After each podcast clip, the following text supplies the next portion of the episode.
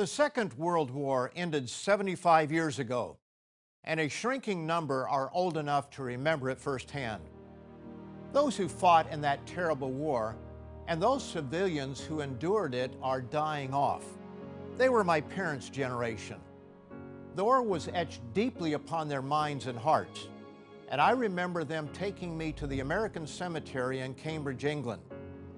The Memorial Day ceremonies included a plane flyover to drop flowers from the sky over the precisely aligned white crosses where 3,812 Americans were buried.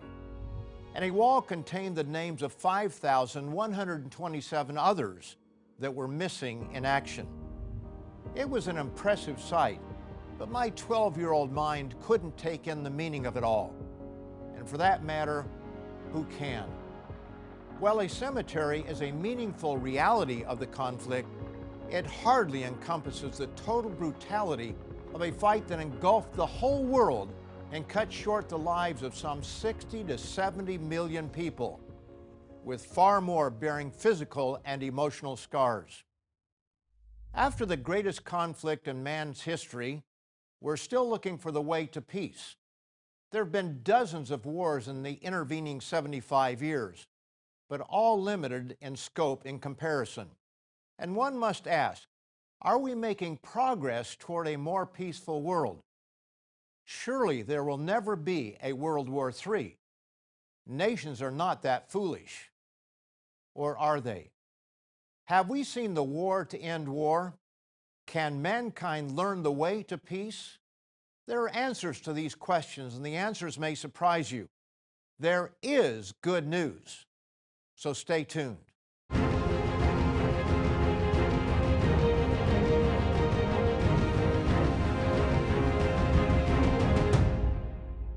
Welcome to Tomorrow's World, where I'm asking whether there will ever be an end to war. Twice in the last century, the world was brought into conflicts where tens of millions of lives were lost. Could such a thing happen again in our modern civilized world? Robert Kagan gives us a warning from the past in his 2018 book, The Jungle Grows Back.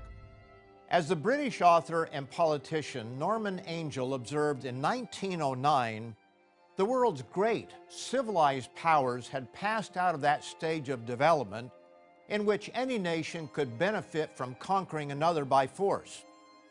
Reasoned calculations of self-interest precluded war among them.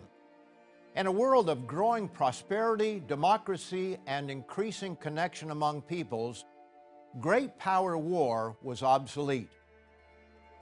Kagan explains how delusional that thinking was, and in effect, cautions us against similar delusions. They could not imagine that the world's leading commercial powers, so interdependent in the modern global economy, would wage a war for such primitive goals as territory and military domination, that they would be inspired not by rational calculations of interest, but by fear, pride, and ambition, and that war would enjoy the enthusiastic backing of their people fueled by nationalism and tribalism. Yet Angell and the politicians and people of his day were terribly wrong. It would only be five years from when Angell made those predictions until the greatest conflict in humanity's history up to that time. World War I killed an estimated 20 million, with another 21 million carrying with them the physical scars of human conflict. United States President Woodrow Wilson called it the war to end all wars. And that too was an illusion. Such numbers are staggering and can only be understood properly on the personal level, as brought out so dramatically in Erich Maria Remarque's 1929 novel, All Quiet on the Western Front, where he strips away the glamour of war and brings it down to what it means for the common soldier. The most poignant chapter describes the inner thoughts of Paul Bäumer, a German soldier, as he sits in a foxhole with Gerard Duval, a Frenchman he mortally wounded.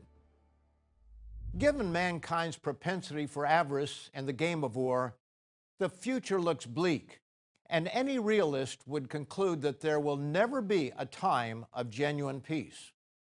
So, is that the final answer to our question? Or is there a surprise on the horizon? Is there any realistic hope that peace can come to our troubled planet?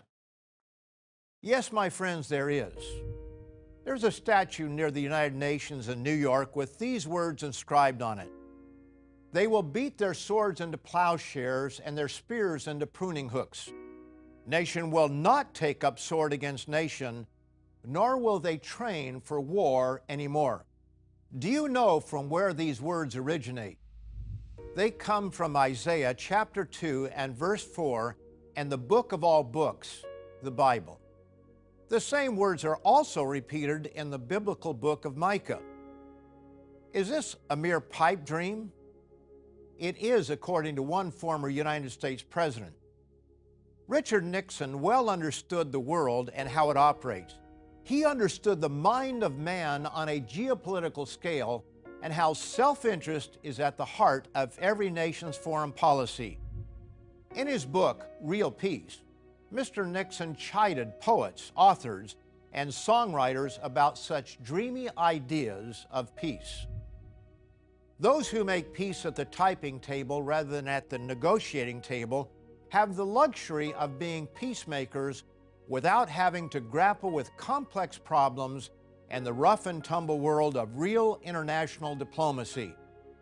To them, the only obstacle to peace is the regrettable lack of leaders who are as selfless and idealistic as they claim to be, and who are willing to put aside parochial national interest and the interest of bringing peace to the world.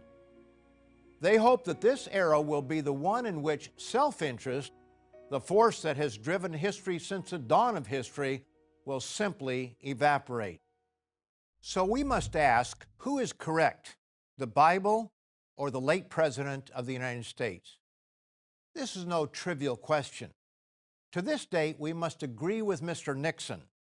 But should we dismiss the biblical record as merely the dreams of idealistic men? I'll give you a clear answer to that question shortly. But first, I want to offer you a resource that explains what to expect in the not too distant future. Our booklet, The Beast of Revelation, brings alive the prophecies of the Bible. It explains what the mysterious beast is that so many people talk about, but so few really understand. If you'd like to know what is happening right now and what to expect in the near future, call the number shown on your screen to receive your free copy of the Beast of Revelation. This resource is yours free of charge and has been paid for by members of the Living Church of God and our coworkers. Operators will not ask for money and we don't sell your contact information. You have nothing to lose. So if you want to understand your world and where it's heading, call right or go to our website, tomorrowsworld.org, for your free copy. And I'll be back in a minute to show you who is correct the Bible or Mr. Nixon. Today's offer is yours absolutely free, no cost, no obligation. Call now 1 800 236 0531.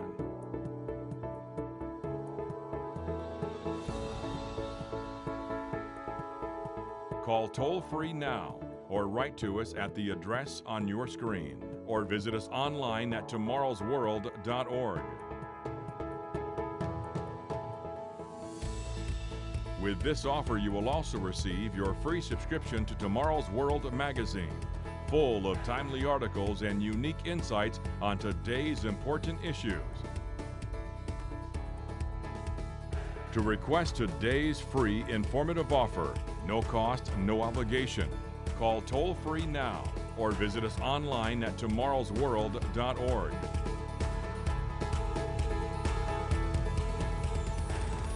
Before the break, I said I would answer the question as to who is correct former President Richard Nixon or the Bible.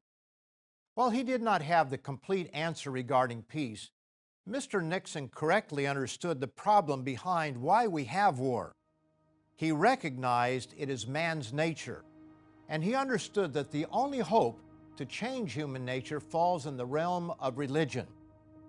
But Mr. Nixon never placed hope in religion coming to our rescue. In fact, he attributed religion as part of the problem. In the long term, we can hope that religion will change the nature of man and reduce conflict. But history is not encouraging in this respect. The bloodiest wars in history have been religious wars. Men praying to the same God killed each other by the thousands in America's Civil War and by the millions in World War I and World War II. Unless men change, a real peace must be built on the assumption that the most we can do is to learn to live with our differences rather than dying over them. Another pragmatist is former Soviet Union President Mikhail Gorbachev, a man who, by his actions as well as his words, seeks a more peaceable world. Looking past the COVID 19 crisis, he wrote in Time magazine While it is the national governments that now bear the brunt of making difficult choices, future decisions will have to be made by the entire world community we have so far failed to develop and implement strategies and goals common to all mankind. He then asked the following rhetorical question Is it not clear by now that wars and the arms race cannot solve today's global problems? War is a sign of defeat, a failure of politics. I'll never tire of repeating we need to demilitarize world affairs international politics, and political thinking.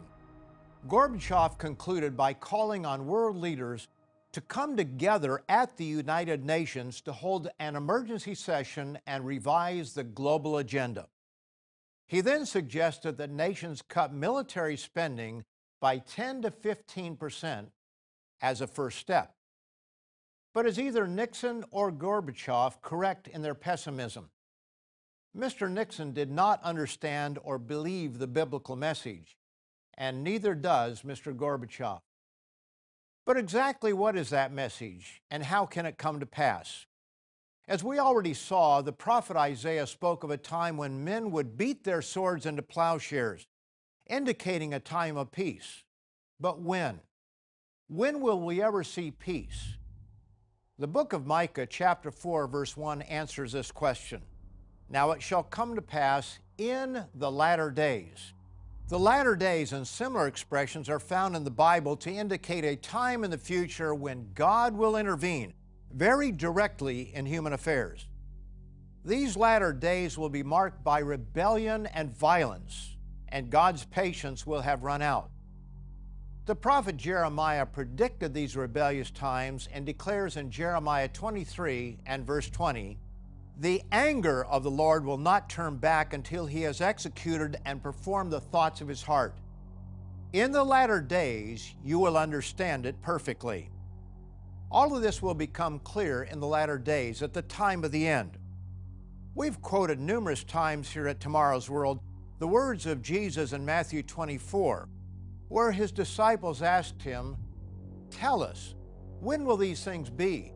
And what will be the sign of your coming and of the end of the age? After rehearsing major signs, Jesus gives this summary For then there will be great tribulation, such as has not been since the beginning of the world until this time. No, nor ever shall be. And unless those days were shortened, no flesh would be saved. I asked at the beginning of this section which view is correct the Bible or Mr. Nixon? The answer is that both agree that man's efforts for peace will fail. The Apostle Paul quotes the prophet Isaiah, and the way of peace they have not known. Jesus even went so far as to predict that mankind would come to the point of self annihilation. So, how can war and peace both be correct? Very simply, there is a climax coming in world affairs which will lead to a time of trouble such as the world has never known, and world war will be a major feature of that time. However, the Bible predicts something that political leaders fail to see the literal return of Jesus Christ, the Prince of Peace. We'll look further at the time in the future in the pages of the Bible in a minute. But let me remind you again of today's free offer, The Beast of Revelation. This resource explains what will happen leading up to that predicted time of peace, what you can expect. Here's what you can learn. Chapter 1 The Book of Daniel, Key to an Ancient Mystery.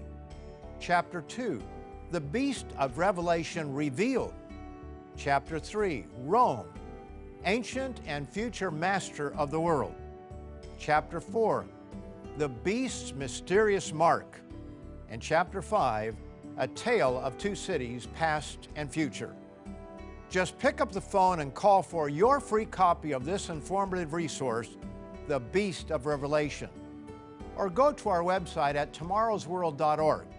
It's that simple. There's no cost, no one will hit you up for money, and your personal information will not be sold to anyone. I'll be back in 15 seconds to show you what the Bible says about the future of war and peace. Today's offer is yours absolutely free, no cost, no obligation. Visit us online at tomorrowsworld.org. Find us on Facebook, watch us on YouTube, and follow us on Twitter. Today we're asking whether there will ever be an end to war. Students of history have little confidence that real lasting peace will ever come to pass.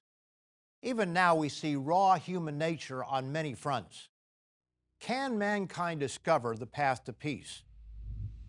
Tolstoy's War and Peace may make a good read on a rainy day, but it's the Bible that gives the real story of war and peace. Based on history, how can the Bible predict so confidently that peace is in our future? Richard Nixon came very close to the answer.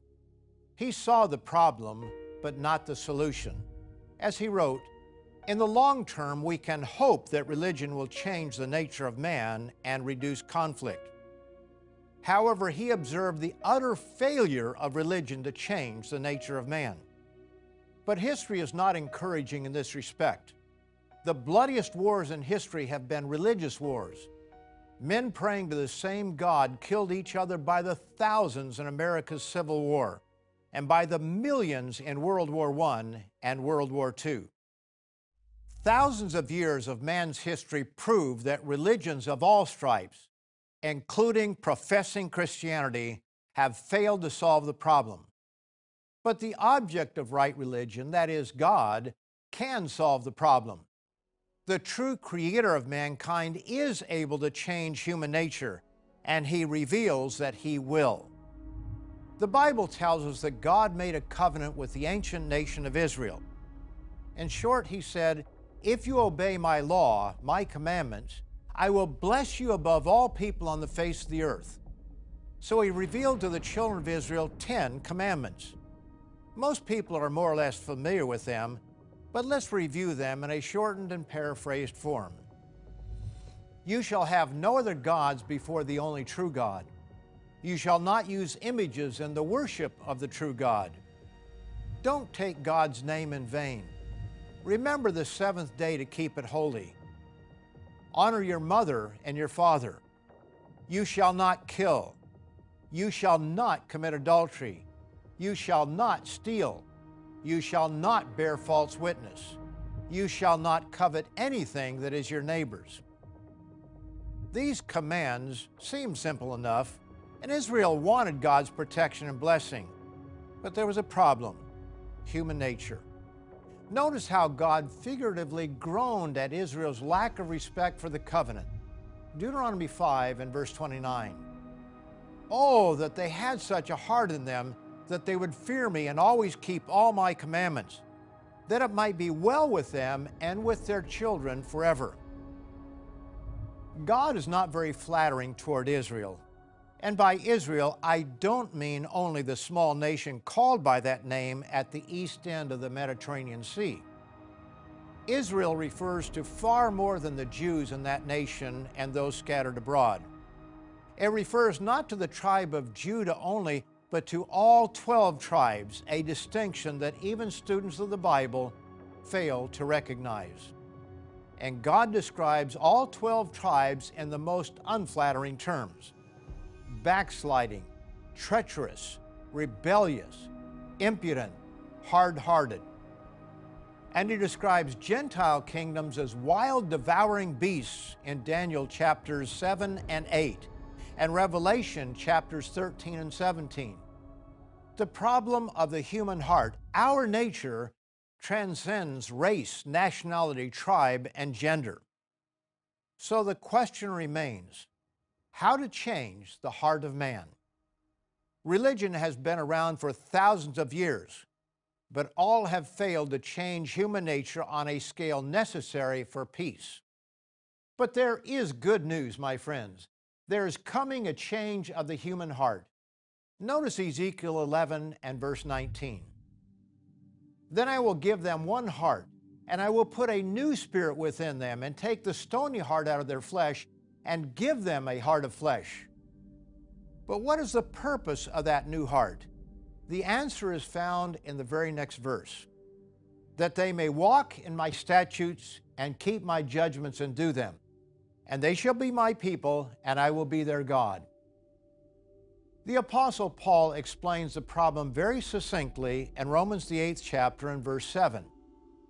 Because the carnal, that is, the human fleshly mind, is enmity against God, for it is not subject to the law of God, nor indeed can be.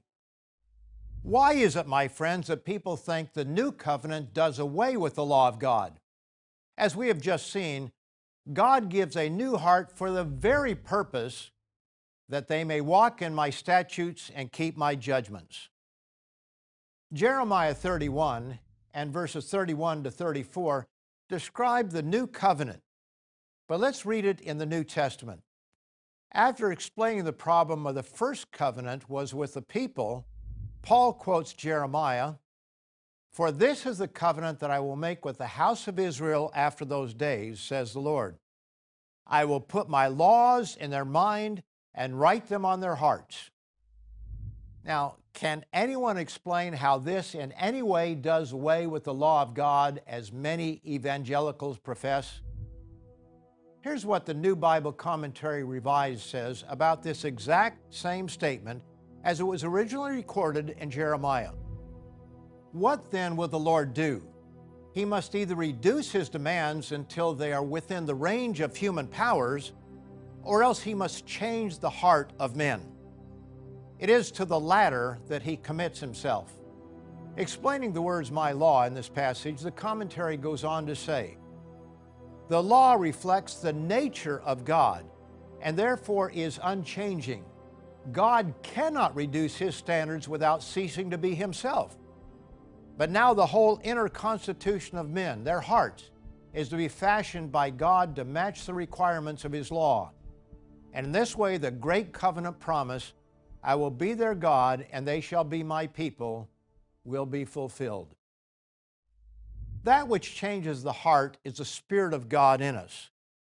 But if that is the case, why don't we see real peace among those who claim to have that Spirit? I'll answer that question and give the missing dimension in a moment. But I want to remind you of our resource that explains the difficult times ahead. There's a power that will rise up and bring about the greatest time of war the world has ever seen. The beast of Revelation lays bare events that must take place prior to the greatest time of peace the world has ever known. All you have to do is call the number on your screen or go to tomorrowsworld.org for your free copy. And I'll be right back to give you the missing dimension necessary for lasting peace. Today's offer is yours absolutely free, no cost, no obligation. Call now 1 800 236 0531.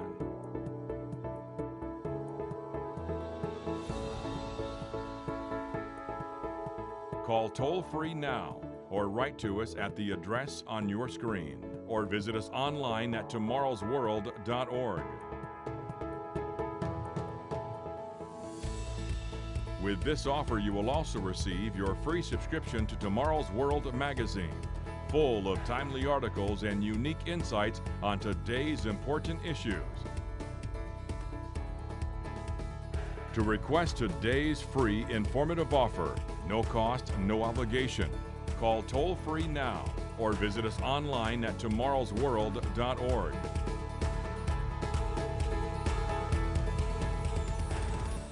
Before the break, I told you I would give you the missing dimension that makes peace possible. As explained in our booklet, The Beast of Revelation, the Bible predicts the rise of a power in Europe that will bring a level of warfare on a scale we can hardly imagine. This will necessitate the intervention of God to stop the insanity. And this, in turn, will make peace possible a new spirit will be poured out on mankind. But that's not all. The spirit that currently rules this world must in turn be removed. We read about that rebellious spirit in Ephesians, the second chapter, and verses 1 and 2. And you he made alive who were dead in trespasses and sins, in which you once walked according to the course of this world according to the prince of the power of the air, the spirit who now works in the sons of disobedience. As long as that evil spirit, Satan the devil, is still around, there can be no peace. One of the first things Jesus, the Prince of Peace, will do upon his return is to have that being removed, no longer allowing him to influence mankind. We read of this in Revelation, the 20th chapter, and verses 1 and 2. Then I saw an angel coming down from heaven. He laid hold of the dragon, that serpent of old, who is the devil and Satan, and bound him for a thousand years. Peace will be possible once the Prince of Peace returns and pours out his Spirit on all flesh, and the current prince of the power of the air is removed. The laws of God that bring peace will be written in the hearts of men. And that, my friends, is how human nature will be changed. But before that happens, we're in for a very difficult time, as explained on our resource, The Beast of Revelation.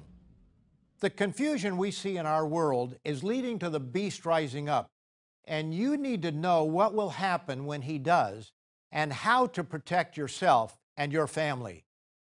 Don't delay. Order our free resource, The Beast of Revelation, today before you forget. And be sure to come back next week at the same time and station when Richard Ames, Wallace Smith, Rod McNair, and I will continue to share with you the teachings of Jesus Christ, the good news of the coming kingdom of God, and the exciting end time prophecies and their meaning. Today's offer is yours absolutely free, no cost, no obligation. Call now 1 800 236 0531.